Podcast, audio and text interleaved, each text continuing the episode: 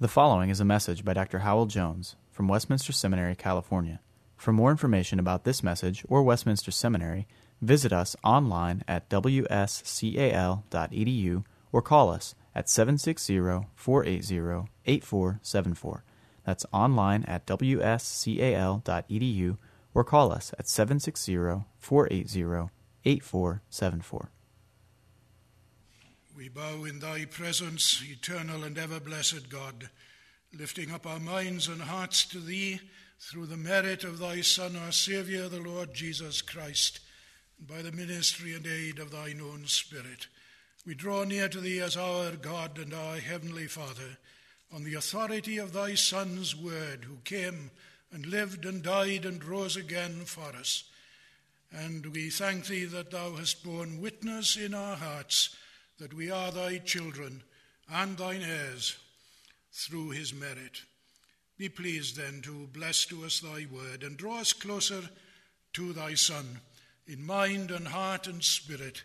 Enable us to see ever more clearly what it was that he did himself in offering up his own self to thee in place of each and every one of his sinful people and grant us joy and peace in believing, knowing this morning that we have been once and for all and forever delivered from the wrath to come and have been brought into newness of life, a pilgrimage that is free from bondage to sin and which leads on into thy very presence in heaven above.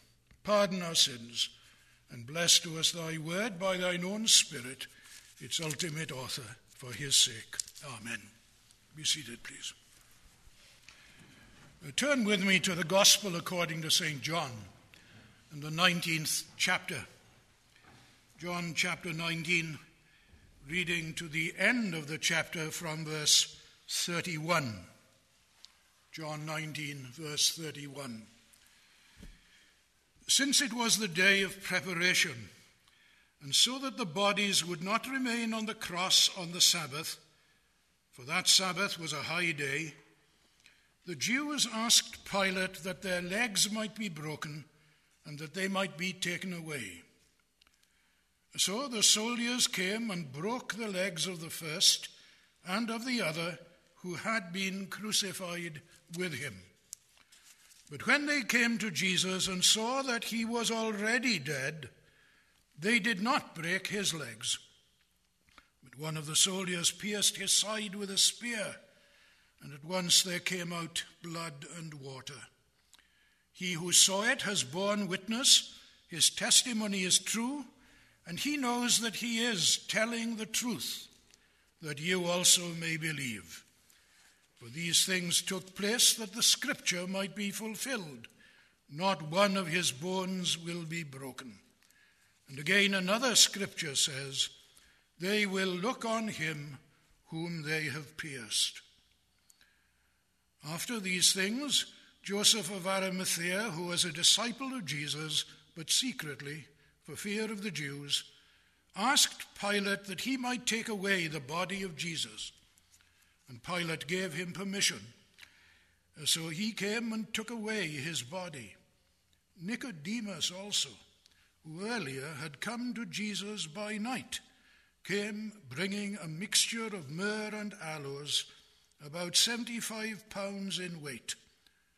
So they took the body of Jesus and bound it in linen cloths with the spices, as is the burial custom of the Jews. Now, in the place where he was crucified, there was a garden, and in the garden a new tomb, in which no one had yet been laid.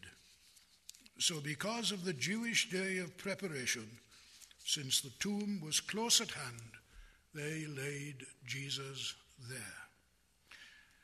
May God bless to us his word. Well, we are considering the signs that followed upon the death of the Lord Jesus Christ and have looked briefly at three of them, the three that Matthew records for us. Uh, the rent veil, the rocked earth, and raised saints, which we have understood as uh, a prelude and a guarantee of a new religion, a new universe, and a new humanity. Those three were secured and inaugurated by his death. It's important to realize that and to remember it.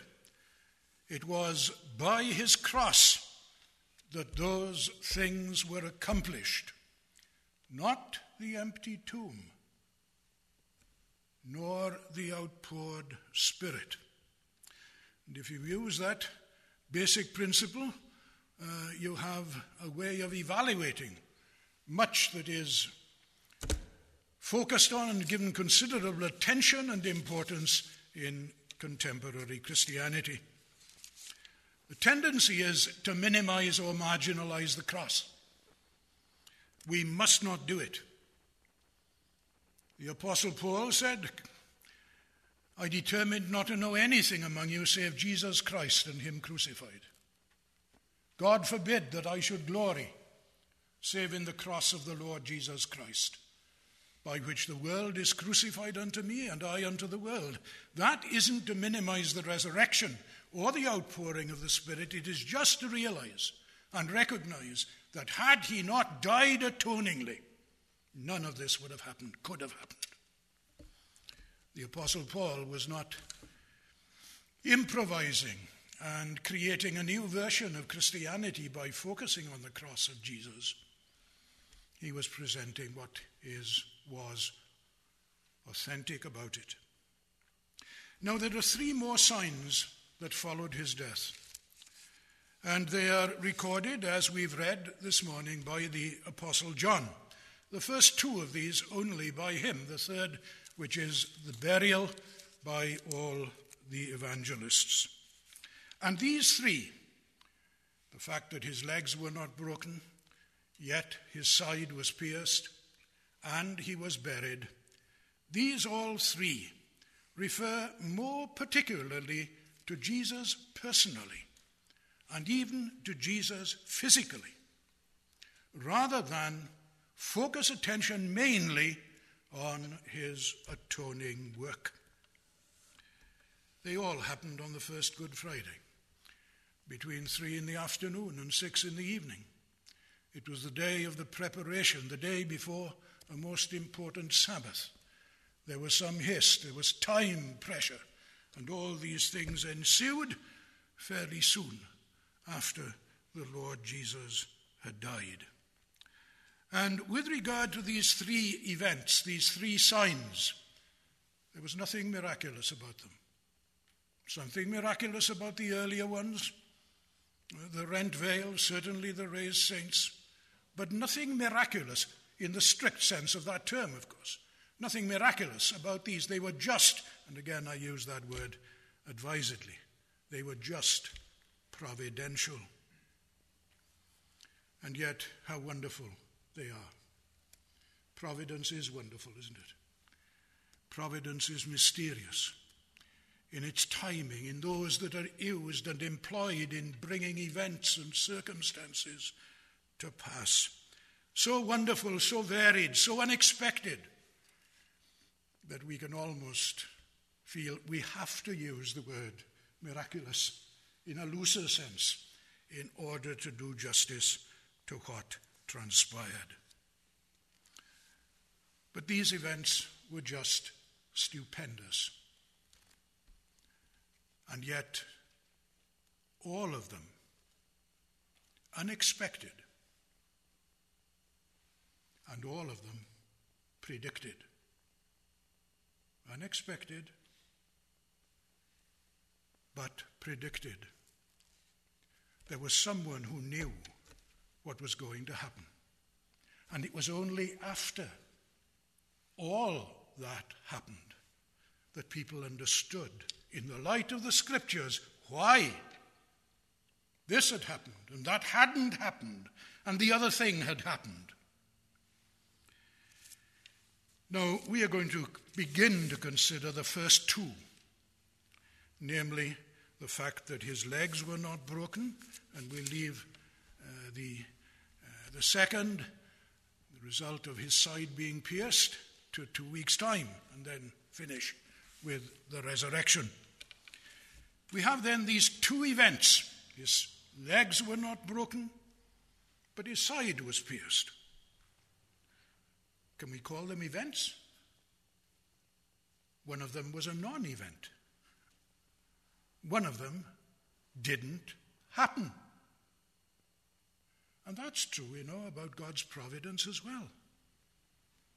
He can prevent what seems to be inevitable. When those soldiers came to that central cross, there was one thought in their minds. And it wasn't translated into action. But then the other, his side was pierced. That was impulsive, it was, it was gratuitous, it was unnecessary. And there are lots of events in life that are as superfluous and random and seemingly senseless and cruel and barbaric as that event. And yet, all of them encompassed and included within the great all embracing plan and purpose of a sovereign God, and each and every one of them, even those events that take place and don't take place, in the life of each and every one of his people, each and every one of them will in some way, some more than others for sure, but each and every one of them will in some way or other redound to the glory of God and the praise of the Lord Jesus Christ throughout all eternity. His legs were not broken. You're familiar with the historical data connected with this matter. I don't know whether here was the original coup de grace, uh, but that is a term that could be used for the shortening of the agony of someone who is crucified by the kindness of those in authority over the execution. But this was no coup de grace. This was the result of malice, and it was the result of scruple on the part of the Jews. Something had to happen. Their religious traditions had to be kept. He couldn't remain on the cross. Let's get rid of him. How can we get rid of him? Fracture his legs, shatter his legs, which was a contemporary practice. And so the Jewish leaders went to Pilate and asked him to issue the order. We're not told the order was issued. It was. The soldiers came, a little detachment, perhaps six of them. Who knows? But they split up, it seems, and began at the flanks and each of the thieves crucified with him the one that had trusted him, the one that had refused to trust him. Each of them had his legs shattered, and that, of course, hastened death, prevented upward movement of the body. Ability to inhale suffocation ensued. But they come to the middle cross and they see that Jesus is already dead. So soon. That was surprising. When Nicodemus, uh, when Joseph of Arimathea uh, and, and Nicodemus associated with him went to Pilate, Pilate smelt a rat. He suspected that there was something afoot that he ought to prevent, made inquiry. It was all true. Jesus had died. And so that is why the soldiers desisted from their intended action. There was no point in doing it. They were only sent to do that barbaric deed in order to hasten death, and death had already ensued and taken place. And so they turn and leave that central figure, that central corpse, already dead with his lower limbs intact. And that was why his legs weren't broken, wasn't it? Yes. On one level of reality. we don't play off, do we? Revelation and redemptive accomplishment against the historical data of time and space and say that they cannot combine. They do combine. Because the Creator is the provider, and the Creator and the provider is the Redeemer.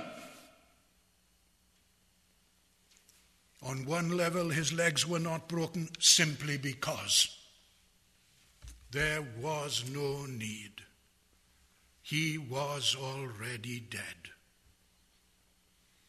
But on another level,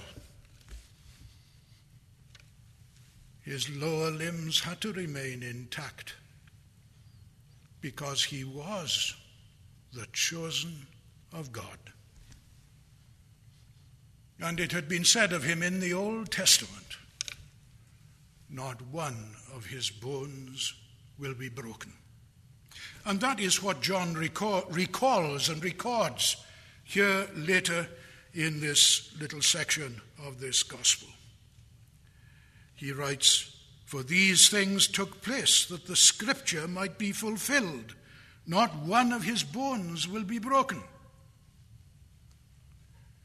He uses the singular, scripture, and there are two possible scriptures, two sets, let's say. On the one hand, there's that statement in Exodus, paralleled in Numbers, about the Passover lamb. Not a bone of that lamb was to be broken. The whole was to be offered up as a burnt offering and eaten, partaken of.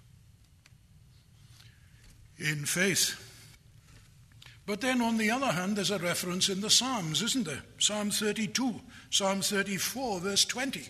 He keepeth all his bones, not one of them is broken. Which is it? The psalm is referring to King David, the Passover lamb, pointing specifically and exclusively to the Lord Jesus Christ. And here, if you look at the commentaries, you'll find the discussion beginning to run. Which is it? Is it either? Does it have to be one and not the other, or can it be both and so on? I don't have time to enter into that. But let me say this that if Psalm 34 and verse 20 is in John's mind, he keepeth all his bones, not one of them is broken, then it refers to the way in which God protects his anointed one, David, fleeing from Saul in Philistia. His enemies are there. He feigns madness. And God protects him against his former foes in a wonderfully mysterious way. And that is surely, whether the text is in John's mind or not, that is surely what the Lord Jesus Christ, what the Father is doing here. He is showing his regard for that corpse. You know, he'll show his regard for you, a corpse, corpse and mine, through the merit of the Lord Jesus Christ. He shows his regard for the dead body of his son and prevents further indignity being heaped upon him. But David was preserved alive so that his foes could not kill him. Here, great David's greater son has died. His foes have killed him. On one level, of course. And that's why I think the Passover connection is better, because death has supervened and taken place. A death that delivers God's sinful people from God's holy wrath, and a death that releases them from bondage to sin into a life of holy pilgrimage to the land that He has prepared for them whom He loves and who love Him. as you think this morning with me of the fact that his legs were not broken, remember John's words. These things are written not merely that the scripture might be fulfilled. That is, that you and I can look back, book in hand, as it were, historical event before us, and see that they match, and see that God is true, and see that He knows the future and can predict and plan it and accomplish it with such ease. We are to do that. But we are not merely to do that. We are also to look at the one who died and see there God's Lamb for you and for me. And believe.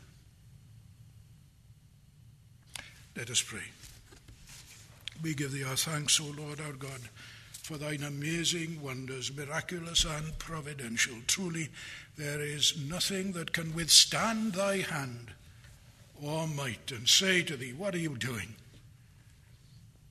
Not one of thy purposes will fail to be brought to fruition. Not one promise fall to the ground unkept.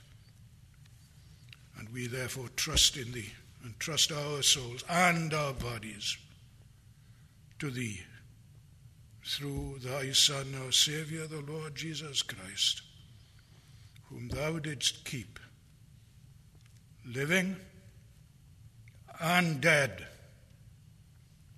by thy mighty power and love. Hear us for his sake. Amen. Copyright 2008 Westminster Seminary, California. All rights reserved. You are permitted to reproduce and distribute this material in any format provided that you do not alter the wording in any way and you do not charge a fee beyond the cost of reproduction. For web posting, a link to this broadcast on our website is preferred.